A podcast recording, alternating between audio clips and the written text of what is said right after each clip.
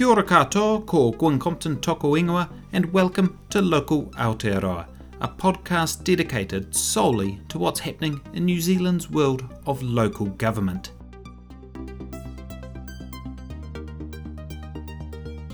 Welcome back to episode 2 of Local Aotearoa.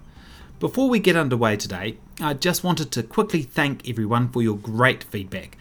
I fully appreciate that the world of local government is a pretty niche topic, and that so many of you listened to and enjoyed the first episode has been a real buzz.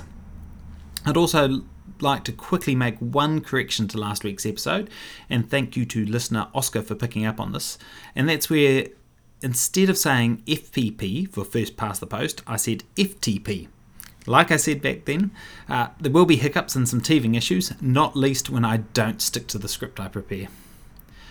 So last week I outlined the three, uh, the big three reforms facing local government in New Zealand: Three Waters, the Resource Management Act, and the Local Government Review. While the last two of those still have a long way to go, the Three Waters reform is starting to get to the business end of things. While I've made a point of talking publicly about the Three Waters reform for quite a while now, it's only been in the last couple of months that the wider public have started to really pay attention to what's being proposed. In terms of what I'll cover today, first I'll go over what the three waters that are proposed to be reformed actually are, what Council's role is in them, uh, what led to the reforms being proposed, what's actually being proposed, uh, and I'll go through some of the arguments for the reforms and against them, and I'll look at how this is playing out uh, politically as well, because there's obviously a big political element to this too. So, what are the three waters? Put simply, three waters refers to drinking water, wastewater, and stormwater. So, what comes out of your tap, what goes down the toilet, and what goes down the stormwater drains in your street. Local government's involvement stems generally from three pieces of legislation, especially with regards to drinking water. And they are the Resource Management Act, the Local Government Act, and the Health Act. As of September 2021, local authorities are responsible for the provision of all three of these services and the associated infrastructure to support them. Regional authorities get involved in terms of being the environmental regulator, uh, but there is an exception with Greater Wellington Regional Council also being involved in the bulk supply of water for the Wellington water networks. These water services are a big part of what local government does. When you think about it, drinking water, wastewater, and stormwater are all fairly integral parts of enabling land use, whether it's for housing or commercial uh, purposes. Now, I've heard various figures bandied about about how much of a share of local government's expenditure the Three Waters takes up. And Local Government New Zealand has on their website figures from the 2010 11 financial year that suggest it was around about 16% a decade ago. But there's plenty of variability between councils, and that's not just because of their differing sizes and geographies, but also because we all account for expenditure and allocate debt in slightly different ways too. Depending on who you ask, for some councils, especially those in less densely populated areas, the three waters can approach half of what they do. For others, it might be around a quarter. So there's no one size fits all approach to this, and that's been a big challenge for central government in terms of trying to get to grips with the issue. The other challenge is that outside of urban areas, water infrastructure isn't typically connected together in the same way that, say, electricity, communications, or transportation networks usually are. For example, while Upper Hutt, Lower Hutt, Porirua, and Wellington are all covered by the Wellington Water Network, and they all source their drinking water from the Hutt Valley, though there are different, several different wastewater treatment plants closer to those main urban centres. Come up the road uh, here to Kapiti, and Paekakariki has its own drinking water scheme and they're on septic tanks. Paraparaumu and Waikanae and Raumati, they're all connected together. And we've got shared uh, drinking water. Um, we've got the same wastewater treatment plant here as well. But then you go further up the road to Otaki, and they're on separate infrastructure to the rest of us. A similar situation plays out over in the Wairarapa too, where geographically separate towns have their own individual drinking water treatment plants and wastewater management plants. And it makes sense too, because water and wastewater aren't necessarily easy to pump over long distances. When you factor in stormwater, which again is dealt separately to wastewater and drinking water, unless you're in Wellington, where occasionally pipes break and they all mix together on Ghuznee Street and flow their way down into the harbour. Sorry, sorry, i am going to try not to make too many jokes at Wellington's expense. Um, but you, you can start to see how this does make up a big part of what local government does, and how well it gets done has a direct impact on the well-being of the communities we serve. Now, with that bit of background out of the way, I'm not going to leap straight into what's being proposed just yet, because it's useful to understand how exactly we got to this point where wholesale change is being proposed. While I know various people in the sector like to cite uh, letters to ministers about the struggles of funding water infrastructure dating back some two decades, I sort of discount that because we've been complaining about funding in local government for everything since the time of the provinces. It's not new that local government struggles to adequately finance things.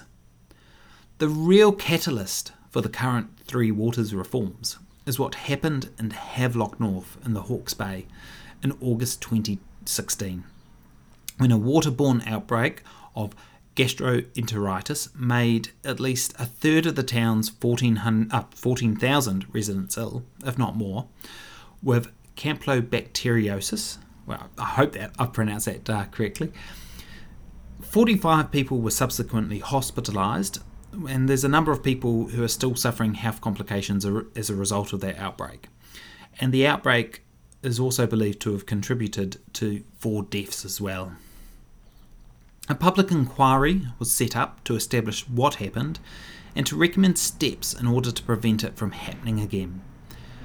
The inquiry identified that sheep feces were the likely source of the Campylobacter, with heavy rain causing contaminated water to flow into a pond that was close to the town's water bore. The contaminated water then seeped its way into the aquifer, which the bore then pumped into the town's supply. One of the most shocking findings of that review that 20% of the country is drinking from water supplies that can't be demonstrated to be safe that's a pretty scary number, and it's one that I suspect most people would agree isn't good enough. The review was also fairly scathing of the funding and operation and accountability in terms of how councils manage drinking water supplies. As a result of that inquiry, a number of changes have been or are being proposed to be made. One of the big initial ones was the um, establishment of Taumata Arowai, which is in existence now, and that's a standalone drinking water regulator to um, enforce new drinking water standards that have been developed. Importantly, these standards will be required for nearly all drinking water sources, including private schemes, which is a big change to how things currently operate. The other big thing to come about in response to that inquiry are the proposals that we have today in terms of the Three Waters reform. But that reform isn't just because of what happened in Havelock North. By this stage, I'm fairly certain that most of the country is familiar with the state of pipes underneath the streets of Wellington and Porirua and the Hutt Valley. In 2020, Porirua was estimated to be up for $2 billion in order to upgrade their pipes. Hutt City Council, 1.3 billion, and Wellington City was looking at upwards of 5 billion for its upgrades and to meet future growth. While there's general agreement that those eye-watering figures are the result of decades of underinvestment in water infrastructure, there's been plenty of heated debate about who's responsible for that. On the one hand, politicians over the years have said that they were never made aware of how bad the situation was, and had they been, they would have stomached high rate rises to pay for the necessary upgrades. On the other hand, those responsible for advising politicians have said that they did tell them how bad the situation was, but investments were continu- continually deferred and depreciation not budgeted for in order to keep rates increases down. Without trying to rule on one side or the other of the, that debate, I would make the point that unfortunately, the funding of local government, largely through property rates, which are essentially property taxes, that need to be set each year, is what created the entire dynamic in the first place. Central government, whose big revenue streams, say of goods and services tax and income tax, are largely inflation proof in that the more prices of goods and services increase, and as people get wage increases and move up through the income tax bands, central government gets the same, if not more, revenue. Local government, on the other hand, has to either effectively increase those property taxes each year, even just to meet inflation, let alone funding things like growth, or they have to delay and de- defer things. Now, in theory, the need to go out and strike rates each year is intended to be a mechanism to induce local government politicians into fiscal prudence. The political reality is that tax increases are seldom popular, and so political pressures build and something has to give. Politicians know this, those advising politicians know this, and so it influences how the entire machinery of local government works.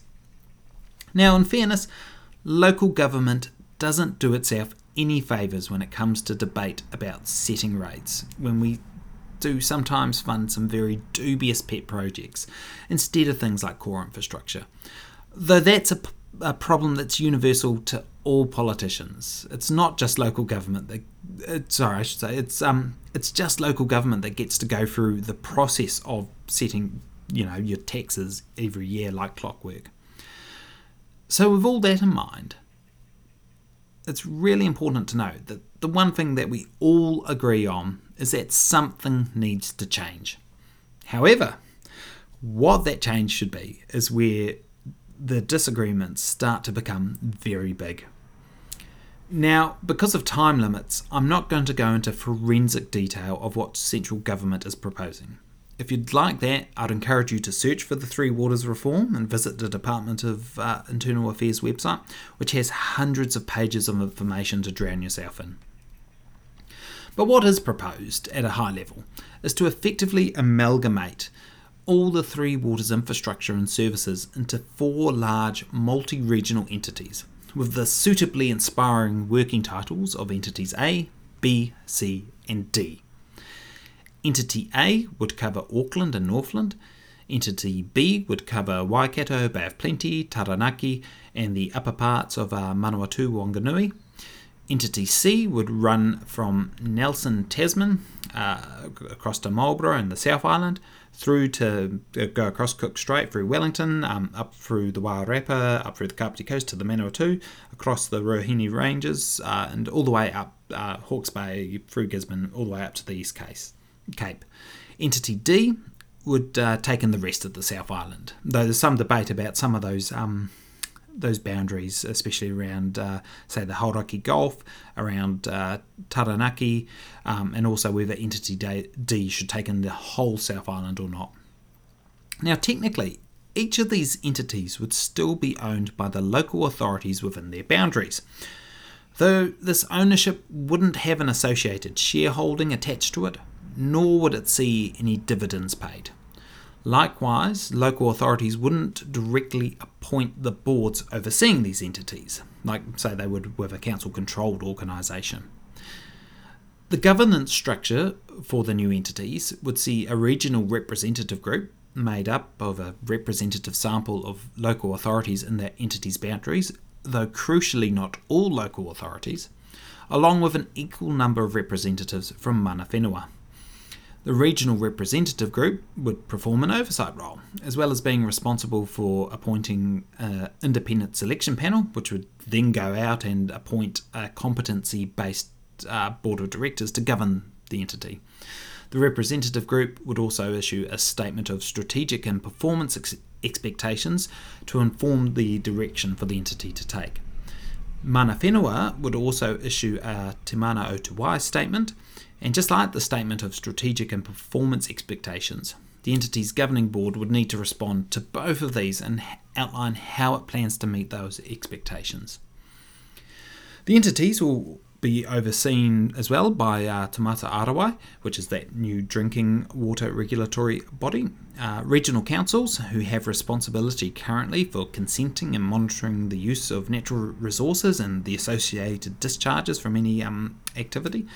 There'll be an economic regulator, which would check that what's being charged is appropriate. And there's going to be a consumer body as well that would, as the name suggests, directly advocate for consumers and check things like service levels and the like. The entities would also be required to consult with the communities and iwi they serve on decisions they're making, and uh, my understanding is that would be a similar way to how local authorities do currently. Confused yet? Don't worry, a lot of people are. The argument behind this complex governance and ownership arrangement is that it's needed to ensure what's called balance sheet separation. That is, the balance sheet of the entities don't get rolled back up in the balance sheets of the local authorities that technically own them. That in turn frees up room to borrow for both the local authorities and the new water entities. In fact, the new water entities could well borrow at a debt to revenue ratio of 2, 3, or even 4 times as much as local government currently can. There's a bit of debate over whether they will be able to borrow more cheaply than local government can, though, as it looks like they will be effectively underwritten by central government, then they'll likely be able to enjoy the same credit rating and borrowing rates that central government does, which is slightly below what local government can achieve currently. These new entities would also have what central government believes would be protections against privatisation. The main ones are that any pro- proposal for privatisation would need to be endorsed by at least a 75% majority of the regional representative group, including Mana Whenua. Then it would need to be put to a referendum within the entity's boundaries, and then, assuming it got through those first two significant hurdles, any privatisation proposal would need to go through a legislative and select committee process too. Now, it's worth noting that all of these protections could simply be legislated away by a future government. So the protection isn't so much the measures themselves, but the political heat a future government would be prepared to handle in order to override them, especially the involvement of Mana Whenua, who I suspect wouldn't be that keen on giving away influence over the Three Waters, having only just regained it. There's a handful of other protections, but they're fairly minor in comparison to these, which are all about upping the political ante should a future government decide to try their luck. Central government argues that entities of this scale, so the four big entities, are needed in order to achieve economies of scale through operational efficiencies and the ability to borrow more at better rates. They also argue that entities of this scale are the only way to enable fair cross subsidisation to ensure that people across the country pay more or less the same amount for their three waters, regardless of whether they're in a major city or a provincial town. Most importantly, central government believes that this is the best way to ensure equity of access to safe drinking water. To support their case, central government has put together a bunch of local dashboards comparing what they believe water costs would be on average per household without any reforms versus what they would be with their reforms. As you might imagine, they believe that without the reforms, things would be a lot more expensive, though how much depends on your council's current situation and what entity you're going to end up in. There's some pretty big ranges out there, so I won't go into all of them, but if you are interested, you can find all of these dashboards on the Department of Internal Affairs website. As an example, though, for the Kapiti Coast, central government claims that by 2051, with the reforms, the average cost per household would be $1,260 per year, and that without the reforms, it would be $2,630 per year. For reference, our long term plan for Kapiti Coast District Council estimates that the cost would be around $884 per household. So it's fair to say there's a lot of debate around how accurate any of those numbers are, both local governments and central governments, especially when you're projecting out 30 years into the future. The big scary number, as if those weren't scary enough, but the big scary number in all of this is the estimate that over the next three decades, anywhere between 120 to 185 billion dollars worth of investment is needed to not just maintain but also to upgrade and grow R3 Water's infrastructure to meet things like increasing demand and climate change. It's an eye watering figure, and it is likely beyond the current capabilities of most councils' balance sheets, given, and you guessed it, the current funding arrangements for local government. But more on that again later. The government has engaged numerous consultants to advise and review their proposals, with the most important of these being the Water Industry Commission for Scotland, which you'll often hear being referred to as WICS. And it's obvious from going through the reforms that the Scottish experience of water reform has heavily influenced what's proposed today. To sweeten the deal, in July 2021, central government announced a $2.5 billion package. 2 billion of this is to go directly to local authorities, so it's important to note that 1 billion of this would be money that the new water entities would be borrowing from their shiny new balance sheets, meaning that 1 billion will come out of your water bills down the line anyway. So there's a bit of uh, robbing Peter to pay Paul going on, though the reality is that all the money comes out of your pocket, whether it's out of taxes or water bills at some point anyway. Um, and that other 500 million was to help local authorities deal with any other associated costs of the transition to the new entities should these reforms happen. It's also worth noting that central government has assessed a certain amount of Three Waters infrastructure related debt from each council that would be transferred across to the new entities. And this is in part where this big sweetener kicks in, in that it's designed to ensure that councils that either had no or very little debt weren't any worse off than councils who would get um, effectively debt relief from this. But unsurprisingly, there's debate about how much debt central government has assessed would be transferred over from each local authority, and whether the no worse off funding actually does cover everything um, in terms of the stranded overhead, so that staff and other bits and bobs that might end up left on a local council's uh, books rather than going over to the new entities. There's also issues like uh, breaking interest rate swaps that still need to be worked through too when it comes to transferring that debt. And that's because you can uh, imagine that local authorities will all be very keen to hand over their most expensive interest rates to the new entities because that obviously reduces the the cost for council, um, but that might come with significant costs for exiting those swaps as well, depending on when they were taken. I'd also point out that this funding, that uh, $2.5 billion of funding, comes on top of around 700 million um, that was made available in 2020, and around about 600 million of that actually went to local authorities, and that was to take part in the first phase of these reforms, and that was essentially an information gathering exercise to help uh, inform the development of what we have today.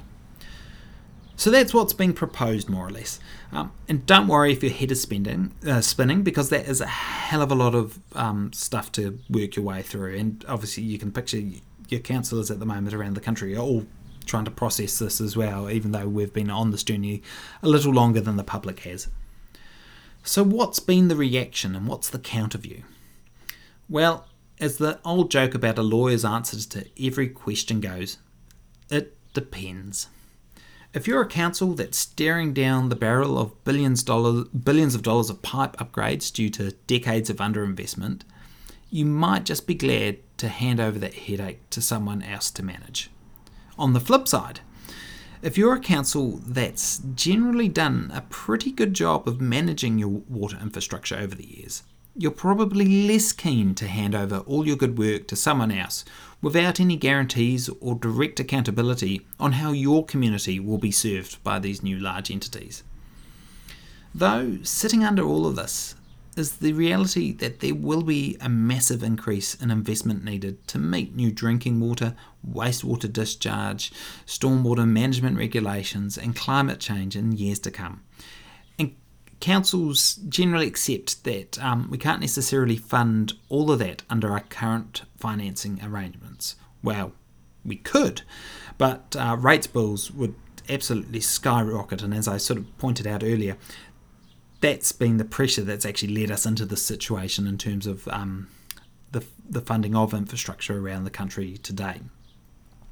Of course, all of this is actually sort of dependent on whether you agree with the assumptions underpinning central government's proposals.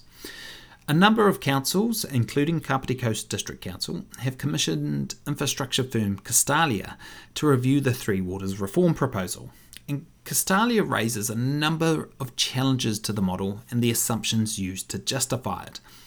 If you want to, to get an um, idea of these in detail, your local council might have a copy on their website, and I know that we have one that's an appendix to this week's council papers here in Kapiti.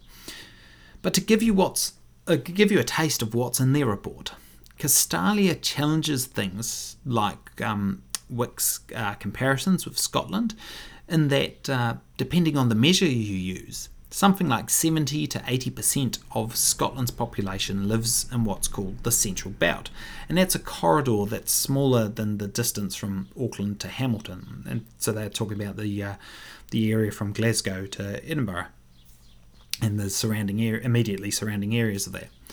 If you use that same comparison, Auckland and Waikato between them only account for about 41% of New Zealand's population. So, whereas Scotland's population connected to water services are within a fairly small geographical area, New Zealand's population centres are much more spread out. And it's this challenge of population density and geography that hurts some of the argument around the opportunities for economies of scale. The other thing Castalia points out is that the new water entities have undertaken to keep all the water services staff that councils currently have. Now, that's not to say in the future that they couldn't reduce staff numbers, but it does, in the short term at least, prevent some of those efficiencies that might have been realised through rationalisation of duplicated roles. Now, this it's not a total surprise. The promised economies of scale ahead of big mergers don't always pan out in reality. That's not to say there aren't economies of scale, as there usually are, but they're not necessarily anywhere near as big as what was on the tin. What's more, they don't usually manifest themselves in reductions in bills for the end user, but generally a slower rate of increase. There are some really good papers online about Australia's experience of local government amalgamations in the past three decades, where there's been claims of uh, savings in the hundreds of millions of dollars being made pre amalgamation, but then nothing of that scale could be readily identified post amalgamation. There were savings that were identified, but they weren't of the size promised, or they're very difficult to um, quantify. Another of the big concerns that has come up around this complex ownership and governance structure is that communities will lose not just their ability to influence decisions in the same way that they can with local authorities, but also they'll lose that ability to hold the people who make those decisions accountable for them. Right now, if your local authority stuffs up, you get to vote us councillors out at the next election. And people are very happy to remind us of uh, that fact, and justifiably so as well. But being able to exercise that same accountability over these water entities, given they are so far removed from direct accountability to the communities they serve, really gets tricky. And there's a debate about where that sits because local authorities would technically own them, but they're almost so big that it becomes an issue for Parliament and central government to deal with instead. Now, in theory, the various regulators that, that will be in place are meant to give a measure of assurance that the big entities will be accountable. But I think we can all appreciate that people are naturally sceptical about claims like that, whether they come from central or local government. As is the way with these things, this is still very much a moving beast. Um, moving feast, I should say. And just this week, central government announced a new working group involving various mayors to try and find a compromise solution on the governance and ownership model, as it's been one of the major points of contention. And you can appreciate people's concerns with this. If you're a community in the far north, how do you ensure that entity A, which needs to serve the 1.6 million people in Auckland City, makes sure it provides adequate investment for your needs? For people in Kapiti, where we've generally done an alright, though not perfect job, of investing in our water infrastructure. People are naturally wary about the massive bills for pipes down the road in Porirua, the Hutt Valley, and Wellington, and what that would mean for their bills. This is where the issue of cross subsidisation comes up.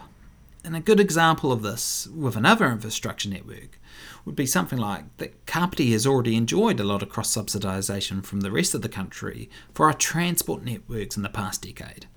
We've had electrification and double tracking of the commuter rail network to Waikanae, and that had new train carriages to go over. There's been the Mackay's to Peka Peka Expressway, um, and that's currently in the process of being extended to Otaki, uh, and Transmission Gully 2, whenever that finally opens. In the pipeline, there's the Otaki to north of Levin Expressway, and the case for extending double tracking and electrification of the rail network north of Waikanae is building up steam as well. The thing is, though, our water networks don't connect north or south of the district. In fact, they don't even connect within our district beyond the main urban area from Waikanae to Raumati. They're very much standalone networks, and people know that when they pay their water rates, rates, which are in part determined by their water use through water meters, it goes towards their local water infrastructure. So it's understandable that people are reluctant about handing over that money to fund things elsewhere. And I'd quickly add here, for all those communities debating water meters at the moment, that water meters work and they work well. People stop wasting waters, water, you're able to better identify leaks, whether they're on council or private property, and it's resulted in water savings of anywhere between sort of 20 to 30% of um, prior demand before the meters were in place, depending on the year and I guess the weather and how much people are filling up pools and whatnot. It's also worth noting that thanks to the combination of water meters and our river recharge scheme for the Waikanae River, Kapiti has managed to avoid the water restrictions that have plagued other parts of the Wellington region in recent years. So, the debate for a lot of councils is fundamentally a choice between what's good for your community versus what's good for the country as a whole. And that puts local politicians like myself in a remarkably tricky position because we're elected to make decisions in the best interests of our communities, not necessarily not necessarily the rest of the country. That's what parliament's for. There's other concerns floating about too. For example, Christchurch wants to return to their water being chlorine free, and they've been investing significantly post earthquakes to achieve that goal. They're concerned if this reform goes ahead, they'll lose control of making that choice for themselves. Unfortunately, and I know many other councillors around the country have been seeing this or experiencing it directly too. There's also a lot of opposition to the involvement of mana whenua in the proposed entities, and much of this opposition, if not all of it, it's based on ignorance, it's based on outright racism, and there's even some conspiracy th- theories thrown in for good measure as well, and that's been, uh, you know, very sad and um, concerning to see. The other area of pushback is coming from councils asking why is this the only proposal on the table? They're asking why central government isn't looking at alternative funding arrangements that could allow local government to achieve the same outcomes in terms of water quality without handing over control and reducing local accountability. People have suggested a similar system to how um, Waka Kotahi, New Zealand Transport Agency, funds local roads. And my personal preference would be for the sharing of G- GST revenues using a formula based on things like population, land area, geography, visitor numbers, deprivation, and so on. Though not in the same manner as the federal government does in Australia with the state governments, where a portion of GST revenues get given and taken away seemingly based on little more than uh, what pork barrel politics the local state government or the federal government wants to fund at the time. That's the sort of uh, carry on that we'd want to avoid in that sort of system. So you'd want a very, I guess, watertight formula that doesn't allow for that and gives a, a dependable amount each year. This argument has definitely been picked up in light of Castalia's criticisms of the reform proposals. And with the review into the future of Local Government and Resource Management Act overhaul also in train. A number of councils are asking for more time and whether central government has a sequencing of these reforms in the right order and wanting them to go back and look at those alternatives and actually go out and have a public debate about what the alternatives might be. Another sore point has been the Three Waters Reform advertising campaign from central government to encourage people to find out more about what's proposed. Suffice to say, the ad campaign has not been the greatest moment for either central government or those who created it, and it's created a lot of bad will in the sector in response. While that might all seem like a lot of detail, I promise you it's only scratching the surface, and there there will definitely be things I've missed out. Um, there's a lot more you can find online. It'll be on the websites of local authorities. I know we've got a Three Waters page on the Kapiti Coast District Council website. Um, local Government New Zealand has information on their website, and obviously the Department of Internal Affairs has it. And obviously, uh, you can Google Three Waters and you'll be taken to a site which is based off the advertising campaign. Now, I, as I said, I, I haven't covered everything in this, and I did try and promise myself in the first episode that I'd make the second one shorter, and I've I'm very much going to fail on that front, but that's the sort of nature of the three waters. You could do, you know, three or four episodes drilling down into all its details. So, with all that covered, where to from here? Well, the first thing to point out is that despite some councils having already decided to opt out of the reforms, councils aren't actually required to make any decisions yet about whether they're in or out. All that the central government has asked for so far is feedback to improve those final proposals by the 1st of October. Now, regrettably, there is a lot of misinformation out there about it, and um, sadly, a lot of this is actually coming from elected officials too. Now, what will happen after the 1st of October is that central government will take that feedback from local government and Cabinet will then decide on what the final proposal is for the reform. Now, and this is according to the current timeline on the table, councils would then get that final proposal and we'd go out to, and consult with our communities about whether they want to be in or out of the new entities. That consultation process may, in turn, trigger another referendum, uh, trigger a number of referendums around the country and that would depend on whether councils chose to hold a referendum or whether they're bound to under their standing orders. For example, here in Kapiti, to enter into an arrangement like this, our standing orders stipulate that not only do we need 75% of councillors to support a motion for us to do so, but that would then trigger a re- referendum, and then we'd need to make a final decision after that. Now, let's if you assumed that every council in the country said yes, we're going to be in, government said yes, we want to do this, the timeline would be that councils would start rolling into it from well, to get the ball rolling from next year, funding would start to come through to councils, and that the new entities would be up and running um, by the 2024 25 financial year, or at least by the close of it. Now, in terms of um, that consultation, this is where everything's up in the air a bit. Because in theory, central government could direct councils to ignore um, those sorts of requirements we have in our standing orders to, or just to not hold referendums. Um, they could say you're not allowed to hold a referendum. Central government could choose to bypass local government mechanisms entirely. They could conduct a nationwide consultation on their own. Um, and given that this is uh, central government's proposal more so than it is local governments, there's been, I guess, a certain appeal to that idea that central government should be uh, running this, especially when you, um, I guess, look, if you've got, you know, 60 to 70 local authorities all running their own consultations at the same time, putting out their own information, that's also not particularly efficient as well. And you can get a lot of different uh, levels of quality of information put out there as well. There's also the nuclear option and that's that central government just carries out the reform and amalgamates the three waters without any further consultation with either local government or our communities.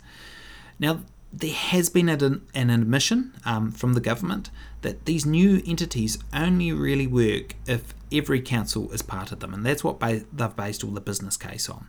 So, if a number of sizable councils do opt out, then that creates issues, and that's where you could see the government uh, turning around and saying, actually, no, you can't opt out, you're in it, you have to now work with us in good faith in that situation. Now, to be perfectly honest, there are a heap of political dynamics at play right now, both within local government and um, at the parliamentary level too. For example, the Green Party is openly speculating that councils will be forced to join. And the National Party has come out in opposition to the reforms and just this weekend launched a uh, petition opposing them as well. In local government itself, it's no secret that there are a lot of Labour Party endorsed or aligned councillors, and they're being put in this horrendous position of being caught between, I guess, community reluctance and scepticism, right through to out, complete outrage at the reforms. And they've got to balance it up against the need to, I guess, support the party that helped enable them to get elected. So there's a huge tension that they're getting put under as well. And there's also an element of some really opportun- opportunistic politics about this too.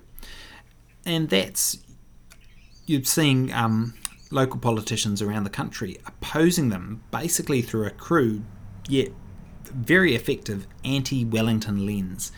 Um, and that is probably a sound electoral strategy for people leading into next year's local government elections. Um, taking a swing at Wellington and I guess pushing back against that Wellington, what people would see as a Wellington knows best um, mentality, is going to prove popular. And if I'm really blunt, it does feel like central government is trying, and I'm going to paraphrase from The Godfather here, to make local government an offer we can't refuse. Accept Three Waters amalgamation or face massive regulatory scrutiny, get no additional financial support, and lose the chance at any reforms elsewhere. Likewise, given this is such a politically contentious decision, it needs to be acknowledged that it will likely be councillors who face the political backlash at the ballot boxes next year, not members of parliament. So there's some genuine annoyance that central government is trying to make local government carry the can for this reform. In terms of my personal perspective, I accept that local government is going to struggle to finance the investment required in Three Waters over the next 30 years with our current financing arrangements, and that something has to change. Even where local authorities have done well to date, the scale of investment going forward will break a sector that's already struggling to keep pace with the demands on it. Where my concerns lie are over the lack of direct accountabilities these new entities would have for the communities they serve, given how far removed they ultimately will be from them. For example, what does that mean for, a, for smaller communities and their ability to get an entity that covers a 700 kilometre stretch of the country to make the investments they need versus the larger cities in that area who are obviously going to carry much more clout? I also think that the order of reforms are around the wrong way and that we should have reviewed the whole of local government first and established what exactly we want local government to deliver. Then we could take on reforming the um, bits that we didn't want local government to deliver and figure out the best way to deliver those. Um, but in that respect, we do have to play the hand we've been dealt with and try and make the most of the opportunity to make the reforms that the sector so badly needs.